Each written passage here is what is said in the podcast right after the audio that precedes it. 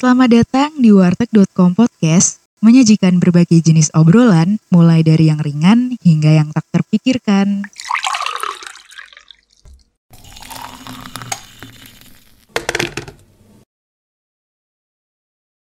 Kali ini warteg.com podcast eh, kehadiran tamu spesial nih. Sebenarnya ada dua tamu. Yang satu itu spesial namanya Mas Gafar dan yang satu lagi udah nggak spesial sih soalnya udah pernah datang di podcast ini namanya Mas Muats yang kemarin pernah ngisi juga di podcast ini. Boleh kenalan dulu dong, Mas Gafar dulu. Uh, halo, nama nama saya Gafar. Saya kakak kelasnya si Anung dan temennya Ya sekarang masih sibuk gak ngapa-ngapain. Oh sibuk gak ngapa-ngapain ya, ya Mas? Uh, sibuk sibuk gak ngapa-ngapain. Oke oke, yang satu Mas Muaz boleh kenalan lagi Mas? Halo, nama aku Muhammad Muaz, bisa dipanggil Muaz. Kesibukan sekarang ya masih ada revisian skripsi jadi belum selesai dari kemarin. itu aja. Oke. Okay.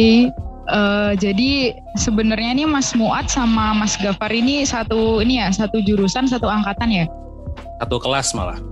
Oh iya. Oke, okay. menarik sih. Nah kemarin kan Mas Muat sempat ngebahas tentang uh, lulus kenapa lulus lama gitu kan. Nah sekarang kan di sini lagi ada Mas Gafar nih dan setauku Mas Gafar ini udah lulus dan udah lumayan lama lulus gitu. Dan aku tuh sebenarnya juga aku nggak tahu gimana gitu bisa ngerti Mas Gafar, bisa ngerti Instagramnya. Kayaknya itu dulu tuh ada temanku yang ngebahas gitu, katanya ada cutting nih sejurusan. Dia nulis buku gitu kan, terus dikasih tahu namanya ini ini. Terus aku akhirnya penasaran kan, terus cari Instagramnya gitu Mas. Kalau misalkan penasaran kok tiba-tiba bisa follow gitu loh dulu. Iya iya iya. Oh gitu. Ya. Nah, si Naomi gak sih paling si Naomi paling. Oh iya pak ya kayaknya iya sih mas. Iya mungkin. Ya oke lanjut lanjut lanjut. lanjut. Iya nah setahu gue kan juga Mas Gafar ini kan cukup produktif ya ikut eh ikut nulis buku juga gitu. Nah aku tuh pengen tanya gitu dari ya, kenapa ketawa mas? Enggak enggak enggak lanjut lanjut lanjut. Uh, aku tuh pengen tahu kan di sini ada Mas Gafar sama Mas Muat kan yang punya cerita yang beda gitu di kehidupannya di apa ya di umur-umur sekarang ini gitu kan yang Mas Gafar ini aku pengen tahu setelah lulus dari kuliah dari HI Undip itu uh, sebenarnya planningnya apa Mas dulu Mas? Jadi kalau pertama nih, ya Anung kalau ngomong hidupku sama Muats itu beda, sebenarnya nggak beda jauh. Bedanya aku lulus duluan, tim Muaz terus belakangan yang sama sama-sama di spreadnya. Nah terus kalau tanya apa setelah lulus, jadi uh, gini ya, aku yakin setiap orang yang ya let's say punya IPK cukup bagus lah, aku laude terus dia aktif organisasi, dia tuh memiliki angan-angan yang gede tinggi.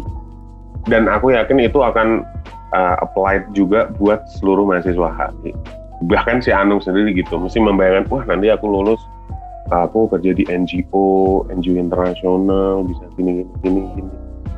Karena kita udah terbiasa membahas, apa ya, di itu kita tuh ngobrol kan kayak high class banget ya gitu. Kalau sampai pertemuan pun di hotel dan sebagainya.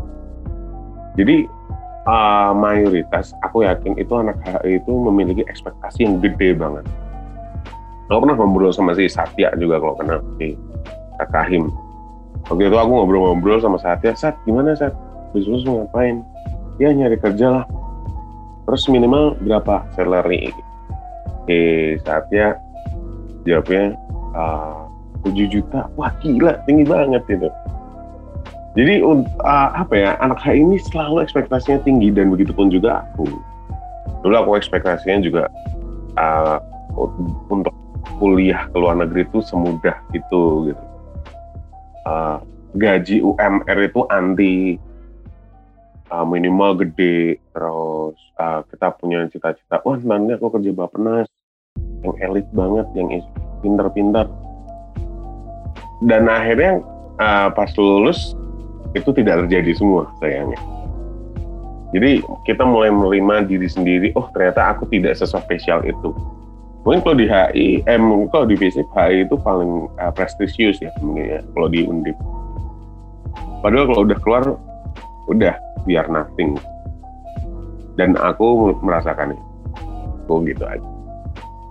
Oh berarti sebenarnya tuh Mas Gafar itu awalnya punya ekspektasi yang tinggi banget gitu ya sebagai lulusan HI ah, bisa dikatakan seperti itu. Dan aku yakin semua orang mayoritas berpikir seperti itu. Orang HI ya karena dia kayak udah dia ngerasa pintar dia ngerasa bisa segalanya. Padahal dia sebenarnya nggak tahu apa-apa. Hmm, tapi gimana ya sebenarnya kalau dibilang mayoritas sih kayaknya nggak juga sih mas menurutku. Soalnya aku sendiri tipe orang yang mungkin aku aku malah sebenarnya malah anxiety gitu loh nanti lulusan HI mau jadi apa. Soalnya kan ya gimana ya kita tuh terlalu uh, belajarnya tuh lebih ke teori banget gitu mas uh, kenapa aku bilang mayoritas maksudnya gini uh, orang-orang HI dia ngerasa dirinya pintar coba si Anu ngerasa pintar gak kira-kira dibanding anak-anak fisip lainnya kalau aku ngerasa pinter sih nggak mungkin ya. Cuman kalau aku ngerasa aku lebih banyak tahu tentang banyak hal, itu mungkin iya. Soalnya yang dipikirin, yeah, okay. yang dipelajarin kan banyak kan mas. Nah itu biasanya berkorelasi bahwa ngerasa bahwa aku tuh deserve buat hal-hal yang dalam.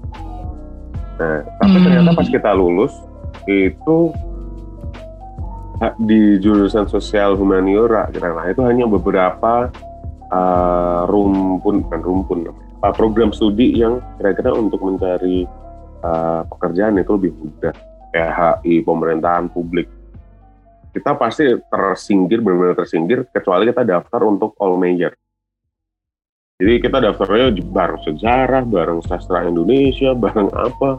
Itu untuk memerebutkan satu posisi. Sedangkan kayak hukum, komunikasi, ekonomi, itu kalau daftar-daftar sesuatu nggak perlu yang uh, semua jurusan kayak gitu. Padahal kita waktu uh, waktu itu kita ngerasa spesial pertama. Kita masuk HI aja itu struggle-nya luar biasa. Di Undip passing grade-nya berapa? Terus di kita melajari banyak hal kita tahu banyak hal. Uh, dan ternyata pas lulus kalau apply kerja yang ini semua jurusan. Apa gunanya ya Atsya benar nggak? Gitu. Oh iya ya nah sekarang kan oh, berarti dari Mas Gafar itu awalnya punya ekspektasi yang tinggi gitu kan. Nah aku pengen tahu juga nih Mas Muat. Soalnya kan Mas Muat ini masih tahap revisian ya Mas. Hmm. Ada nggak sih Mas kesamaan gitu kayak mikirnya sama Mas Gafar? Boleh diceritain dong? Kalau relate sama yang Gafar tadi bilang benar karena sebenarnya kalau misalkan ekspektasi tinggi bukan dari aku tapi dari lingkungan kayak uh, eh, HI ini gitu terus kita selalu di mindset kalau misalkan siapa yang pengen jadi diplomat saya saya saya gitu semester satu pasti ditanya seperti itu. Siapa yang bermimpi jadi diplomat? Saya saya saya. Tapi begitu melihat kualifikasi diplomat seperti apa dan melihat kualifikasi Kemenlu yang dibuka begitu dibuka tuh kayak wah udahlah.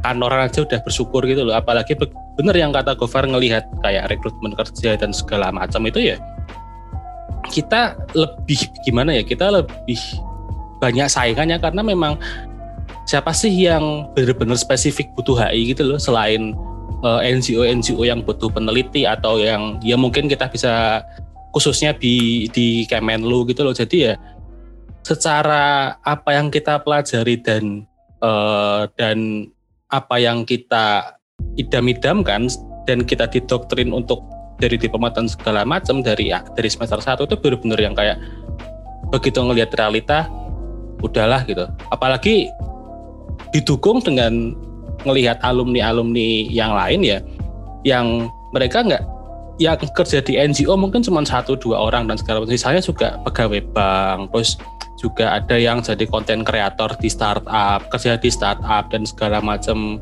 Itu ya jadi kayak udahlah gitulah daripada mikir diplomat diplomat diplomat mending udahlah yang penting dapat kerja aja udah syukur gitu. Itu pun kalau dapat kerja kalau nggak dapat kerja ya ya tetap kita ngerasa bakal nggak desperate ya. Memang karena kita sayangannya banyak nggak ada lowongan yang khusus untuk anak HI gitu loh. Jadi ya secara overall mikirnya ya hampir sama kayak Gofar.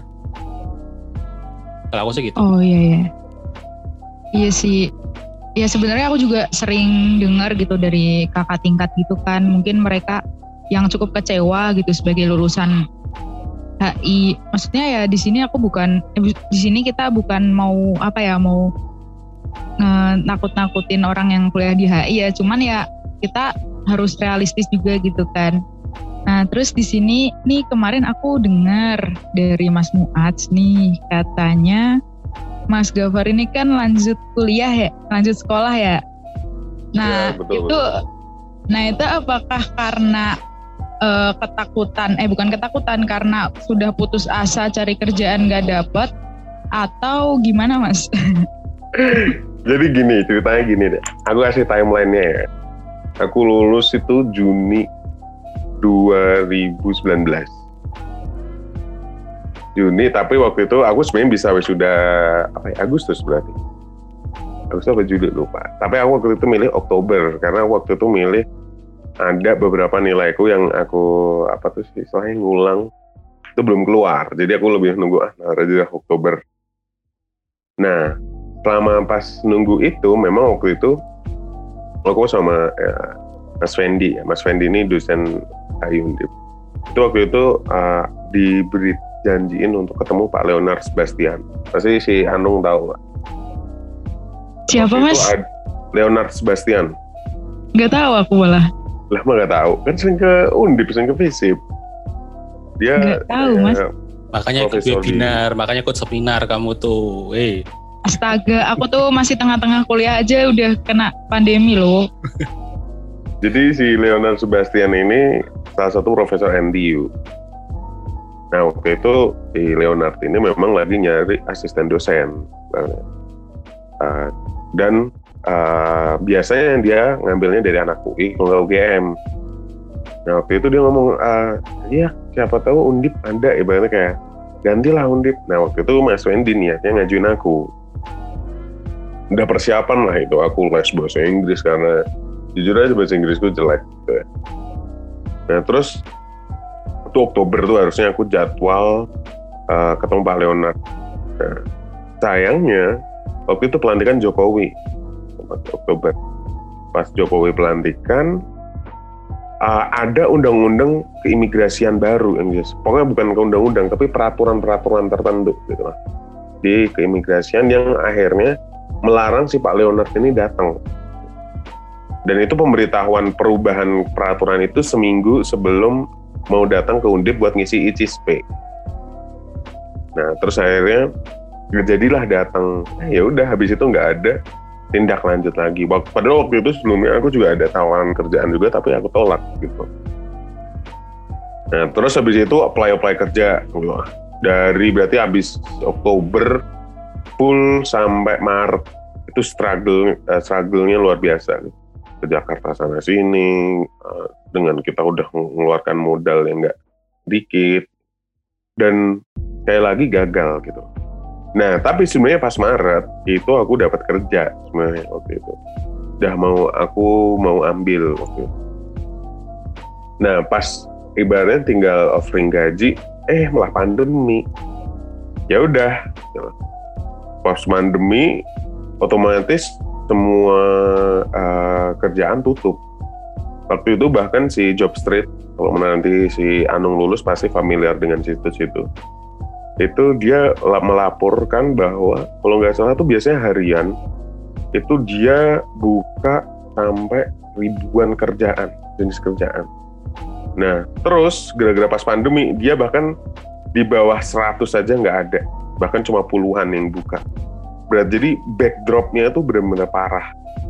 Ya apakah kita masih bisa berekspek untuk kerja? Oh pasti susah banget. Karena semua BUMN apa pun pada ditunda semua juga. Terus akhirnya terbukalah beasiswa atau Universitas Pertahanan itu di ya bulan-bulan gak jauh dari Maret. Terus daftar eh alhamdulillahnya keterima. Ya udah itu ibaratnya the only uh, apa ya way that exists lah ya udah aku ambil daripada nganggur lama Oh iya, berarti sebenarnya tuh emang nggak kepikiran ya mas mau lanjut kuliah? sebenarnya kalau aku sendiri tetap ada gitu untuk keinginan Oh, ada. kuliah Heeh, kan. jadi eh, waktu itu rencananya pengenku tuh sebenarnya aku pengen kerja dulu 2 tahun ya semua orang ada kebebasan lah untuk bermimpi dan berencana walaupun nanti pada akhirnya nggak terlaksana waktu itu aku pengen rencana 2 tahun kerja habis itu baru S2 rencananya pengennya gitu. Terus waktu itu eh Mas Fendi nawarin eh, NTU ini dari Paleona ya udah ad- ada tawaran-tawaran kerja awal juga aku tolak. Terus aku fokus ke itu nggak jadi. Akhirnya ya udah sebenarnya juga masih pengen kerja juga. Terus akhirnya ya gimana sih apa kalau kita waktu waktu itu aku mulai kuliah di Unhan bulan Juli eh Agustus. Agustus. Padahal wa- waktu itu Agustus kita belum tahu kapan COVID selesai dan belum ada tanda-tanda baik dalam hal perekonomian. Bahkan waktu itu kita udah mulai masuk isu-isu resesi. Makanya aduh ya udahlah. Daripada makin deadwood kan ya udah ambil aja S2 padahal sebenarnya aku nggak pengen pengen juga untuk sekarang. Hmm, oke oke. Tapi ya maksudnya bagus gitu loh Mas. Ini berarti itu mungkin udah apa ya? Ya udah jalannya ke situ gitu Mas. Karena mungkin kalau nggak ada pandemi kan kemungkinan juga Mas Gafar bakal kerja gitu kan. Terus kalau misalkan Mas Muat sendiri nih ada nggak sih rencana buat sekolah lanjut gitu atau misalkan punya rencana apa kayak gitu kalau ntar udah selesai wisuda? Kalau rencana habis kelar wisuda, sebenarnya langsung pengen, iya sama pengen langsung kerja. Cuman kalau kayak yang cover yang sekolah lagi gitu kayaknya nggak ada karena kualifikasi S2 sendiri pun juga buatku berat gitu loh. Apalagi kalau beasiswa, maksudnya dengan kapabilitasku yang sekarang yang udah aku jelasin di episode podcast sebelumnya ya siapa sih gitu loh yang mau nerima kayak gini gitu loh? Ya syukur-syukur diterima tapi kan kemungkinannya akan ada tapi cuman sangat-sangat sangat kecil gitu loh. Aku juga mikirnya kalau misalkan kuliah lagi pun juga eman umur kalau aku. Jadi apalagi yang aku juga anak pertama yang harus ada tanggungan habis ini juga mau nggak mau harus kerja dulu apa pun lah. Maksudnya selama kalau misalkan tadi Gafar bilang UMR itu anti aku malah UMR aja lah nggak apa-apa gitu loh. Yang penting dapat kerja gitu loh. Bidangnya apa pun selama masih layak halal dan hitungannya juga berpenghasilan secara kon secara konsisten secara konsisten gitu ya nggak masalah kalau buat aku sendiri. Itu masih mimpi cuman kalau misalkan udah masuk ke nanti daftar dengan ijazah dengan segala S1 sarjana kita gelar sarjana kita ya aku juga nggak tahu kalau jadi apa. Oh, Oke, ya di sinilah letak perbedaannya Mas. Tadi kan katanya Mas Gafar nggak beda juga sama Mas Muat, tapi ya pasti orang itu punya apa ya, punya perspektif masing-masing, punya rencana masing-masing gitu. Dan di sini tuh Mas Muat lebih ke pingin kerja gitu karena anak pertama ya Mas. Dan sama sih sebenarnya aku juga kayak Mas Muat tadi mikirnya UMR pun nggak apa-apa gitu daripada nggak kerja gitu. Cuman ya kalau misalkan beasiswa S2 itu dapatnya itu susah atau gimana ya Mas cenderungnya? Atau ada kualifikasi tertentu gitu Mas? Uh, sebenarnya gini ya, aku kan hitungannya untuk daftar beasiswa itu sebenarnya belum terlalu banyak. Aku itu baru daftar tiga. Uh, beasiswa Turki, India, baru Unhan ini baru tiga. Nah pertama gini, kalau untuk beasiswa luar negeri itu peminatnya di Indonesia banyak banget dan sangat-sangat ketat. Semua jenis beasiswa kali, itu pasti uh, ketat banget. Terus uh, kalau untuk dalam negeri kayak aku kan daftar di Unhan ini ya. Di Unhan ini kan uh, beruntungnya itu nggak banyak nggak terlalu banyak orang yang tahu gitu. Gara-gara Oh, nggak berarti- banyak orang yang tahu akhirnya ya bisa keterima gitu. Kalau udah banyak yang ada yang tahu banyak ya aku bisa juga tersingkir juga. Gitu aja sih. Oh berarti lebih ke peluangnya aja gitu ya Mas nyari yang ya sama sih kayak kita dulu daftar misalkan daftar SNMPTN kan lihat kuotanya lihat lihat itu itunya iya, gitu bener. kan. kayak gitu kayak gitu gitu terus biasanya orang-orang yang pengen daftar beasiswa tuh ya itu orang-orangnya gila-gilaan ngotot-ngotot gitu jadi dulu aku tuh uh, pas Oktober yang sebelum ketemu Pak Leonard, gitu, aku dengan merasa bahwa diriku udah ada kemampuan bahasa Inggris yang baik, akhirnya aku waktu itu les di Pare, lo tahu. Ya les-lesan bahasa Inggris kelas menengah ke bawah lah. Ya aku les di sana. Pas di sana, itu aku tuh ketemu tuh orang sebuah komunitas istilahnya scholarship hunter. Ya agak lebay sih istilahnya, tapi uh, gila mereka dedikasinya gitu. jadi mereka bahkan bertahun-tahun ada lima tahun enam tahun itu dia stay di Pare walaupun dia udah bisa bahasa Inggris nih dia datang ke Pare dari nggak bisa bahasa Inggris sampai pinter bahasa Inggris sampai skor IELTS-nya tinggi sampai dia ngajar di sana. Tapi dia tetap stay dia pengen dapat beasiswa padahal udah bertahun-tahun dia gagal. Jadi kayak wah gila dedikasinya gede banget. Cuma untuk dapat ilmu dan gengsi foto Instagram di Eropa. Enggak juga sih maksudnya eh, lah. Maksudnya kacau uh, dia kayak stick banget gitu loh sama wah aku harus biasa keluar kayak ya mungkin aja oh, ya fine fine aja sih. Cuma bedanya mungkin aku nggak bisa sampai sampai segitunya gitu. Aku pengen beasiswa luar negeri juga pengen juga. Tapi kalau stick sekali kayak gitu kayak menurutku ada uh, terkadang hal-hal apa ya yang bersifat survival gitu ya kan. Kita kan butuh, butuh hidup butuh, ada gengsi dan sebagainya terkadang itu perlu juga dituruti gitu. Jadi sampai enam tahun gitu. Dia tetap berdedikasi kalau aku mungkin nggak se uh, gitunya. Gitu. iya karena ya orientasi orang kan beda-beda ya mas. Mungkin dia mungkin punya mimpi yang besar gitu kali. Dia pengen betul.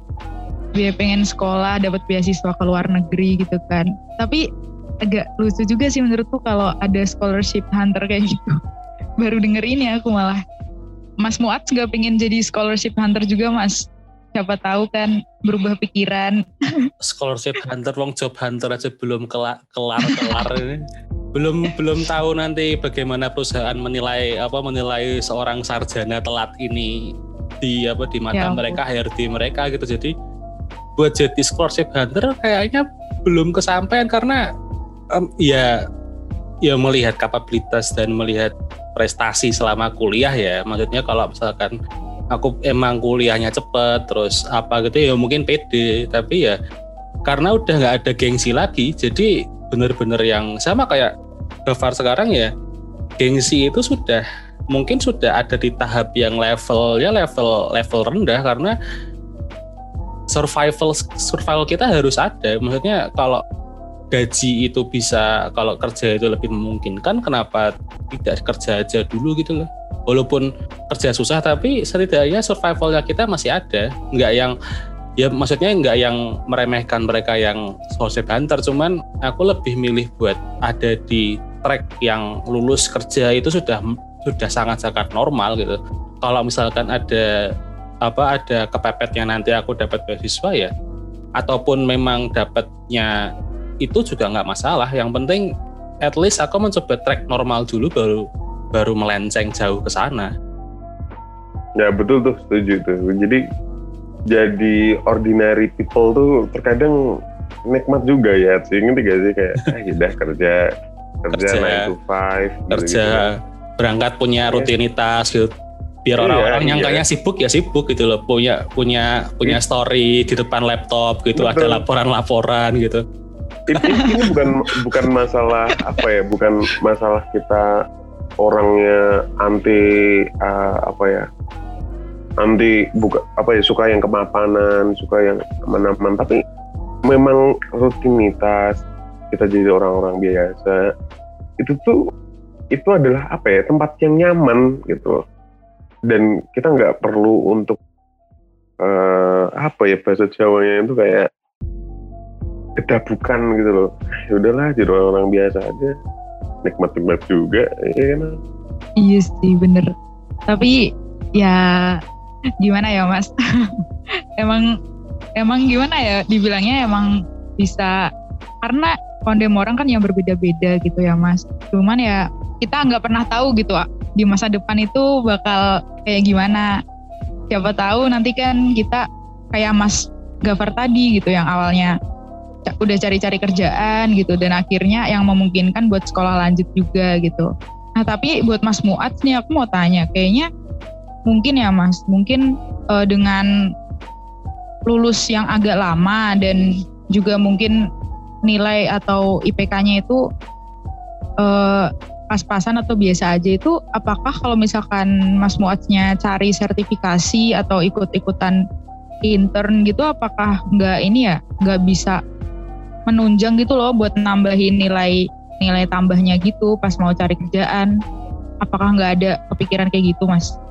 Kalau masalah intern sebenarnya yang dicari itu aku kalau aku pribadi bukan bukan apa ya bukan dari sertifikatnya itu bukan. Maksudnya bukan dari kualifikasi secara kertas gitu kamu dinyatakan gini gitu dapat kerja bukan. Tapi aku pengen kalau misalkan diberikan kesempatan seperti itu juga aku kalau intern juga nyarinya relasi. Maksudnya dengan menunjukkan kinerja seperti ini terus kamu di hire misalkan udah di hire gitu, wah kamu nih cocok nih jadi pegawai tetap nih oke okay, gitu.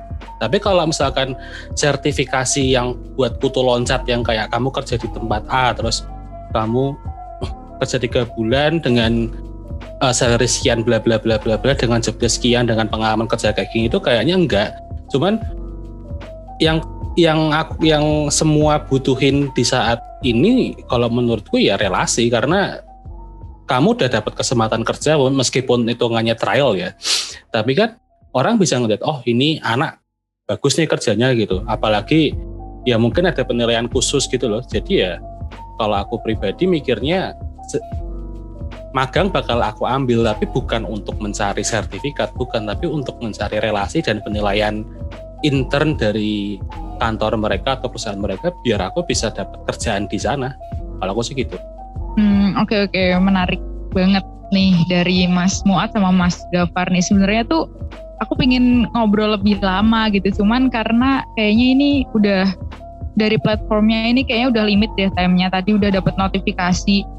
Ya intinya uh, meskipun nih Mas Gafar sama Mas Muat bisa dibilang sama dari jurusan sama, angkatan yang sama, uh, yang dipelajarin juga sama, tapi uh, mereka punya apa ya jalannya masing-masing gitu buat nanti. Mungkin buat nanti Mas Muat setelah selesai wisuda, terus juga Mas Gafar yang sekarang lagi S2 gitu kan. Jadi ya um, sebenarnya nggak semua sarjana itu bisa lempeng-lempeng aja gitu kan hidupnya, nggak lulus langsung kerja ataupun lulus langsung dapat sekolah dengan mudah gitu sebenarnya nggak kayak gitu ya mungkin banyak juga orang yang kayak gitu ya yang punya mungkin privilege dari ekonomi orang tua yang udah stabil gitu kan jadinya mau sekolah lagi gampang gitu nggak perlu cari-cari beasiswa dan lain sebagainya gitu. Tapi menarik banget dari Mas Gafar dan Mas Muat ya mungkin nanti lain kali bisa kali ya Mas kita ngobrol lagi gitu masuk podcast Ya boleh boleh boleh boleh. Obrolan kita selalu menarik kan buat orang. Ini kan refleksi bagaimana susahnya hidup. Ini baru ini baru obrolan ini baru obrolan ini, di bulan ini ya baru bulan di bulan ini Maret ya. Ini kulit doang ya ini. Ini baru iya. Ini Gila, baru, baru opening. Kita udah berapa kali kan As kita gila. Sampai bosen Pak ngomongin itu. Sampai bosen ngomongin susahnya. Saking susahnya ya sampai bosen. Ya, aku mau ngomong terima kasih juga buat Mas Gafar sama Mas Muats yang udah mau apa ya nemenin aku di sini buat ngobrol-ngobrol. Sukses terus pokoknya apa pun yang lagi dikerjain gitu. Ya, terus juga yang pingin baca-baca nih bukunya Mas Gafar nih. Kayaknya aku juga pingin baca, cuman belum ini aja. belum beli aja. Ya udah ya gitu aja kali ya. Kita langsung closing. Terima kasih teman-teman semua yang udah dengerin podcast kali ini kalau mau update-nya bisa aja langsung follow di sosial media kami atau enggak langsung follow di Spotify atau Anchor. Terima kasih, bye-bye.